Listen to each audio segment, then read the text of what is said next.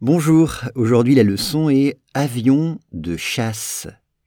La Croatie a signé un accord pour acheter 12 avions de chasse français Rafale qui vont, selon les officiels, considérablement renforcer son aviation militaire. Once again, la Croatie a signé un accord pour acheter 12 avions de chasse français Rafale qui vont, selon les officiels, considérablement renforcer son aviation militaire. Alors on commence avec la Croatie, IE à la fin, qui est un pays qui se trouve en Europe.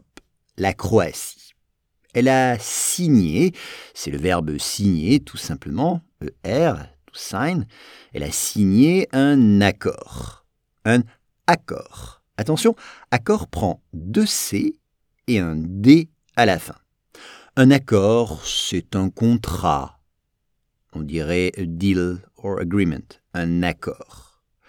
Pourquoi ? Eh bien, pour acheter, to buy, acheter, 12 avions de chasse. 12 avions de chasse. Un avion de chasse, c'est un avion de guerre. On peut dire aussi un avion de combat, un avion de chasse, un avion de guerre, un avion de combat, a fighter jet, un avion de chasse français qui s'appelle le Rafale.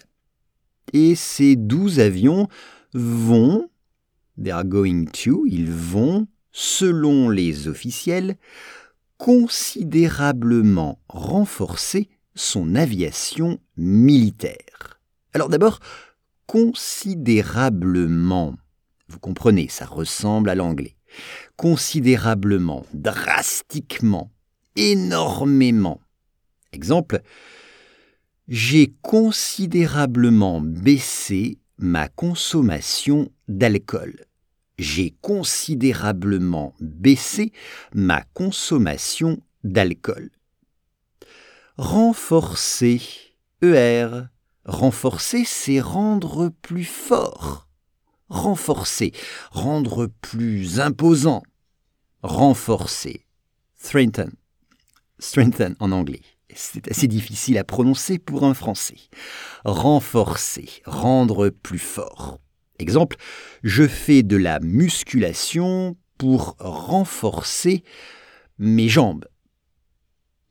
Là, il s'agit de renforcer son aviation militaire. Son aviation militaire, c'est donc pour renforcer sa puissance militaire dans les airs.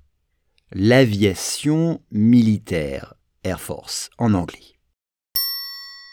La Croatie a signé un accord pour acheter 12 avions de chasse français Rafale qui vont, selon les officiels, considérablement renforcer son aviation militaire.